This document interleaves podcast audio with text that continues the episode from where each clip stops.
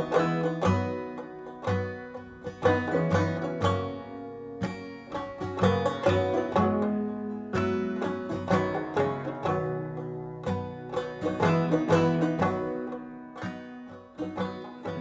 who are able are invited to stand for the reading of the gospel lesson, the gospel of our Lord according to St. Luke. Now, all the tax collectors and sinners were coming near to listen to him, and the Pharisees and scribes were grumbling and saying, This fellow welcomes sinners, eats with them. So he told them this parable Which one of you, having a hundred sheep and losing one of them, does not leave the 99 in the wilderness and go after the one that is lost until he finds it? And when he's found it, he lays it on his shoulders and rejoices. And when he comes home, he calls together his friends and rejoices, saying to them, Rejoice with me, for I have found my sheep that was lost.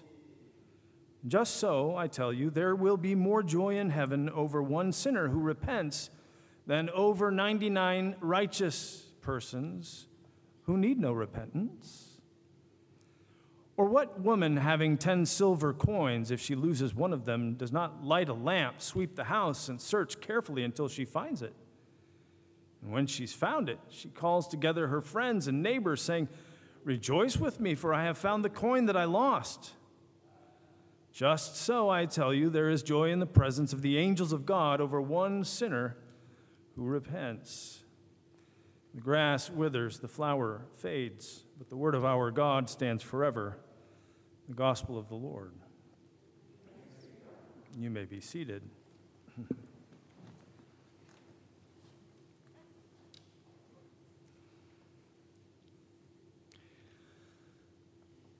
Puberty brings with it many gifts. Of course, some of them are great. The first signal that maturity is hopefully outpacing childishness. You know, your humor gets a bit more nuanced and sophisticated, right? I mean, sure, bathroom, bathroom jokes and dirty words are still hysterically funny, but some of the things that you laugh at now are things that have a chance of making your parents laugh too, which is pretty great for everyone else to watch as it unfolds. You're also capable of more complex thinking. Right? I mean, they start making you take things like algebra and biology and geometry and chemistry and physics and calculus. You start reading books that have a bit more ambiguity and subtlety, a bit more heft than Frog and Toad or the Berenstain Bears. And you're responsible enough that the adults begin to worry less and less that when they leave the house, you'll find some way to burn it down or drink the Drano under the kitchen sink. And uh, obviously, there's the whole sexual awakening thing that shows up uninvited, but not mostly uh, not unappreciated. But yeah, that's kind of a mixed bag for most people, too. Beginning the journey down the long road of adolescence comes with a certain promise attached, and that is you keep your nose clean and your head on straight, don't play in traffic, eat ice cream for breakfast, or forget to lift the toilet seat, and in a few years, you get to graduate to adulthood. But there are a few downsides to the magic maturity clock striking puberty. I mean, there are zits, of course, a lot of sweat and bad breath and funky stuff, all of which can range from mildly off putting to unbearably gross, just, to, just plain confusing. Now, the hormone thing, as I said, uh, is kind of a mixed bag. Their emergence in the throne room of an adolescent's life comes with a great deal of euphoria, uh, euphoria and promise, but it also comes with its own share of sort of unrequited yearnings and frustrations. They tell you that the new freedoms you now enjoy come also with a proportional increase in responsibility. Yes, you can stay up later, but often that freedom gets annexed to such drudgeries as homework and chores, neither of which seemed like a huge part of your life only a uh, few, short years before. But there's another gift that comes with one's burgeoning maturity.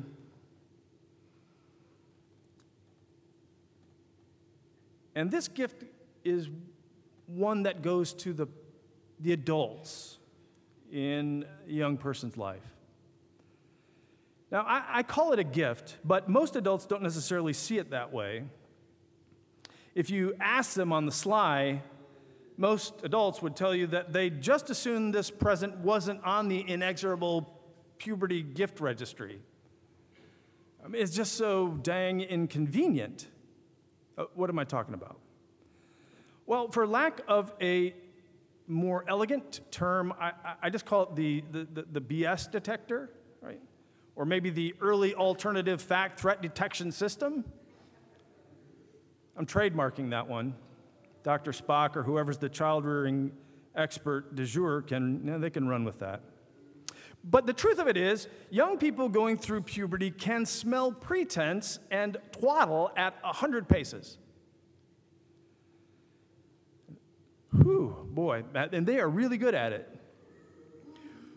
They're what they're really good at, what they're fully trained ninjas at, what, what, what adults hate to be the target of, is their ability to zero in on hypocrisy. It's like a heat seeking missile. Man, they're good at it. I, I know, believe me, I know. So, but here's a pro tip. You want to know one of the ways they sharpen this hypocrisy hunting sixth sense? It goes like this. And this part is free, no extra charge. Hey, Dad, what, what kind of stuff did you learn when you were my age? Warily, most adults start with the good, wholesome stuff, right?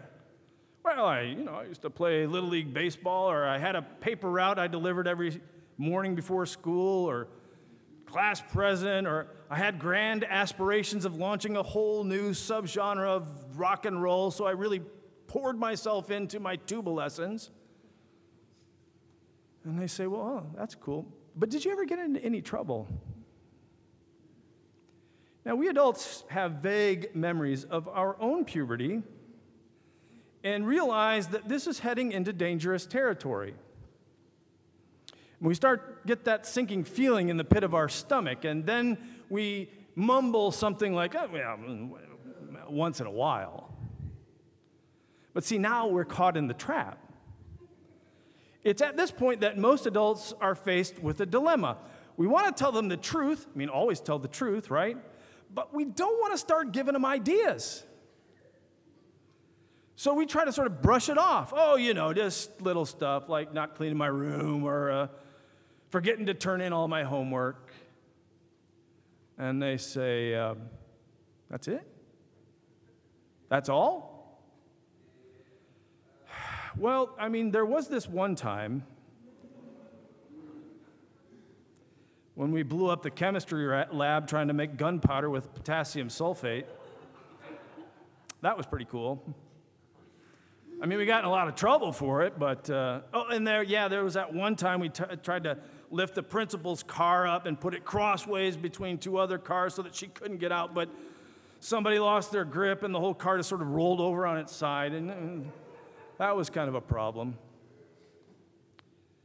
You, see, in trying to wrestle some kind of mandatory teachable moment out of this rapidly deteriorating conversation, you say, So, you know, don't do that kind of stuff. It's bad. You don't want that kind of thing going on your permanent record. But then you get to the heart of the matter and they say, well, did you ever, you know, did you ever get drunk or did you ever do drugs or et cetera, et cetera, et cetera? And, and you say, and knowing that you've already embarked on the conversation that you have uh, to this point successfully avoided until now, you mumble something about, well, you know, that's, um, that's probably a conversation for when you get older. And you wipe your brow, proud that you've deftly gotten out of that train wreck. but they know, don't they? I mean, they know. And now they've got an even more finely calibrated instrument to deploy in their endless root, uh, quest to root out hypocrisy. Because sooner or later, they're going to get into the same kind of trouble that you got into when you were their age, and they're going to remind you that, hey, Pop, I seem to remember that uh, you got into trouble when you were my age for way worse stuff than I did. And all the arguments that you throw at them about you know, how all you're trying to do is save them the kind of trouble that you went through when you were their age, or it's going to sail in one ear and out the other without ever making a dent on the squishy stuff in the middle. And somebody who knows you both, your, own parents, their grandparents, they're good for this, is going to laugh and talk about how rich this is and about apples not falling far from the tree. And remember how much grief you caused when you stole the school Zamboni and tried to make an ice skating rink in the school parking lot.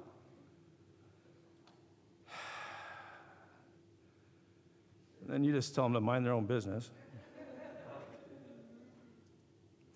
And then we realize that all the lessons we so lovingly shared with them about character and being a productive citizen get lost in the harsh light of our own adolescent knuckleheadedness, right? And it dawns on us again that what winds up shaping them more is our actions than our well rehearsed lectures on morality. Is that right? I remember being in an education course in grad school where the professor laid down a particularly pithy little chestnut that I still think about regularly. He said, Morals are caught, not taught. Morals are caught, not taught. Of course, I, I, I, should know this deep down in my bones. As I've said before, my academic training in ethics is as an Aristotelian, and Aristotle was famous for claiming that character development is more a function of observation than instruction, of, of imitation than of well intended lectures. In this way, the young person or the student is imprinted with the image of their parent or their teacher, right on their very being. A little piece of the parent gets passed, or the, or the teacher or the mentor gets passed down, and the person carries it around with them. In other words, part of who you are as a parent or a teacher or a mentor is engraved on the heart and mind of another. Those around you, especially those you're responsible for helping to teach and guide, in, inevitably carry a part of you with them, whether they or you know it or not. Now, as we spoke a couple weeks ago uh, about this, in the ancient Near Eastern honor shame based culture of Jesus Judea, everybody could tell you where you fit in the food chain by the people that you choose to hang out with. And in our text for today, we find the scribes and the Pharisees, the folks that Jesus has been going back and forth with about their own hypocrisy for a couple chapters now, are still bellyaching about Jesus' choice of dinner companions. You know, tax collectors and sinners. In response to the grousing by the folks at the top of the local food chain, Jesus tells two parables one about a lost sheep and the other about a lost coin. He says, Which one of you having a hundred sheep and losing one of them does not leave the 99 in the wilderness and go after that one that is lost until he finds it? Or, or what woman having silver, 10 silver coins, if she loses one of them, does not light a lamp, sweep the house, and search carefully until she finds it?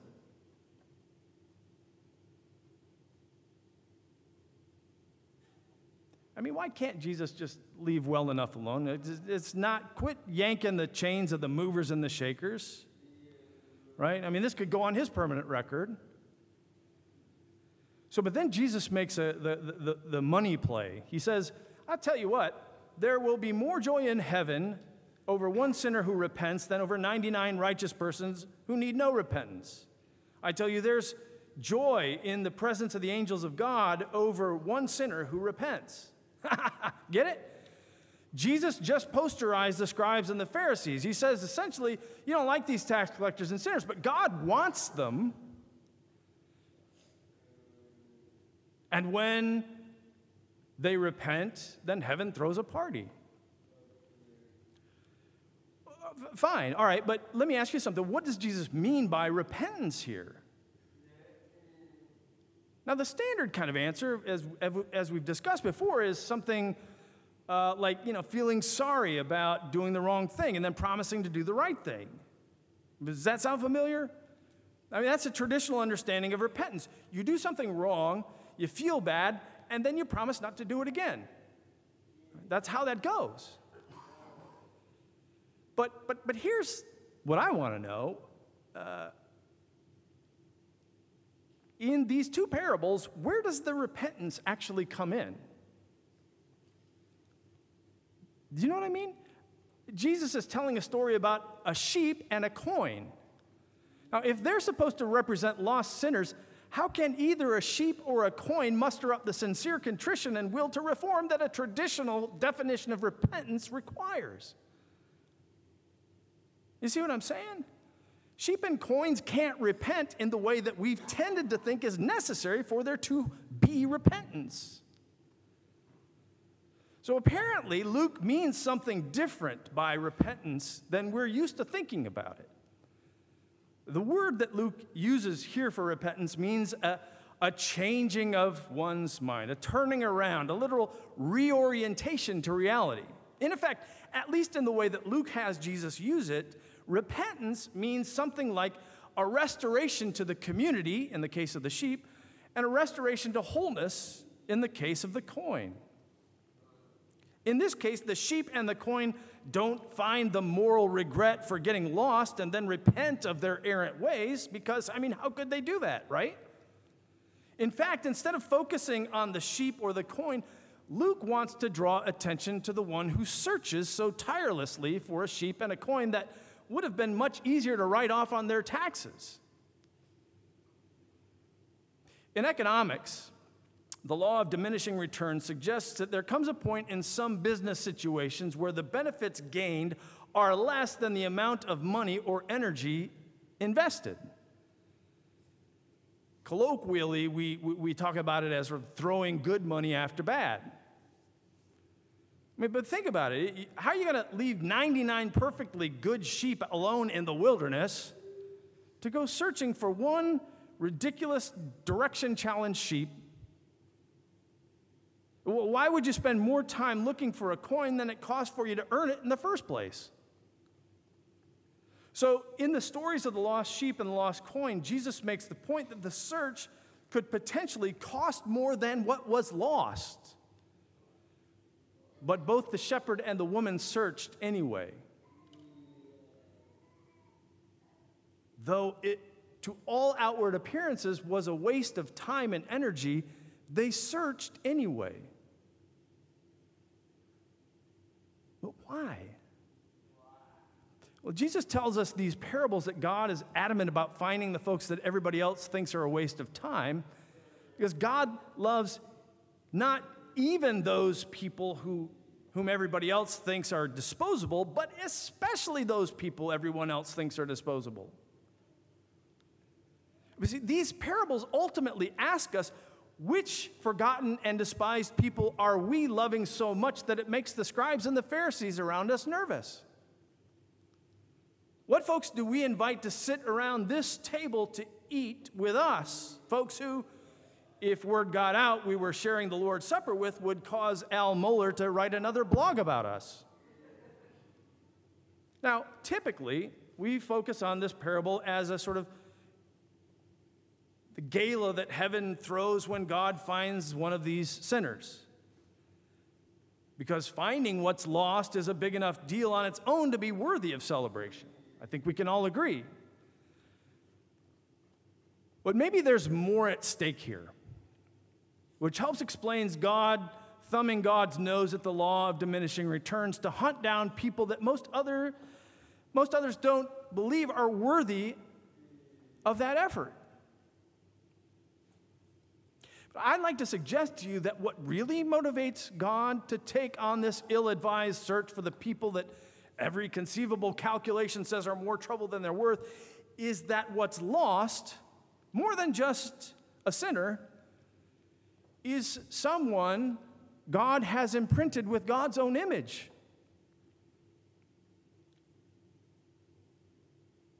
Engraved on the hearts and minds of all of us is the image of God. And as long as they stay lost, then a part of God stays with them. And God's not having that.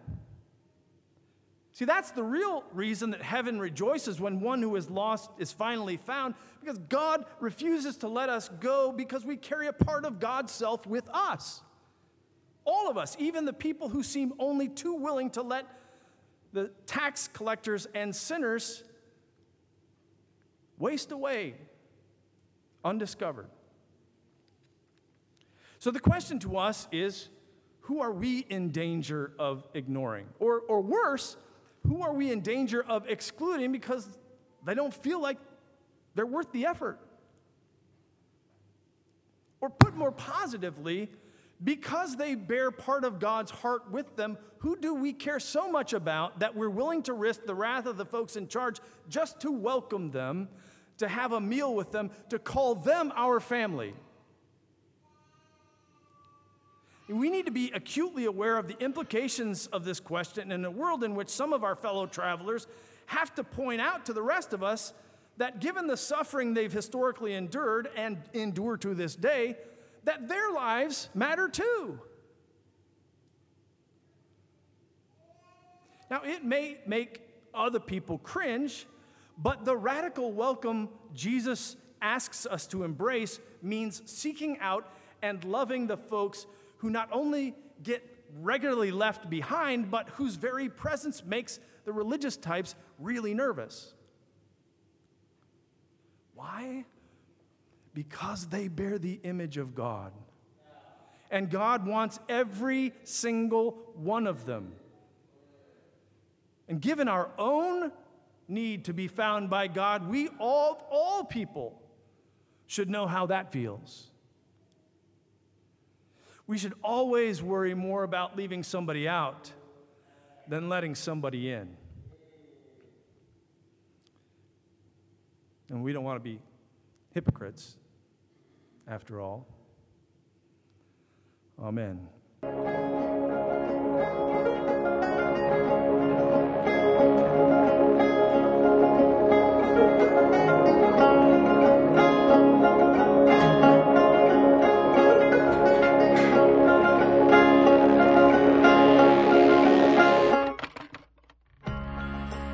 Thanks again for tuning in to the Douglass Boulevard Christian Church podcast. If you liked what you heard, please rate the podcast on iTunes, retweet the link, or just tell your friends. Godspeed until next time on the Douglass Boulevard Christian Church podcast.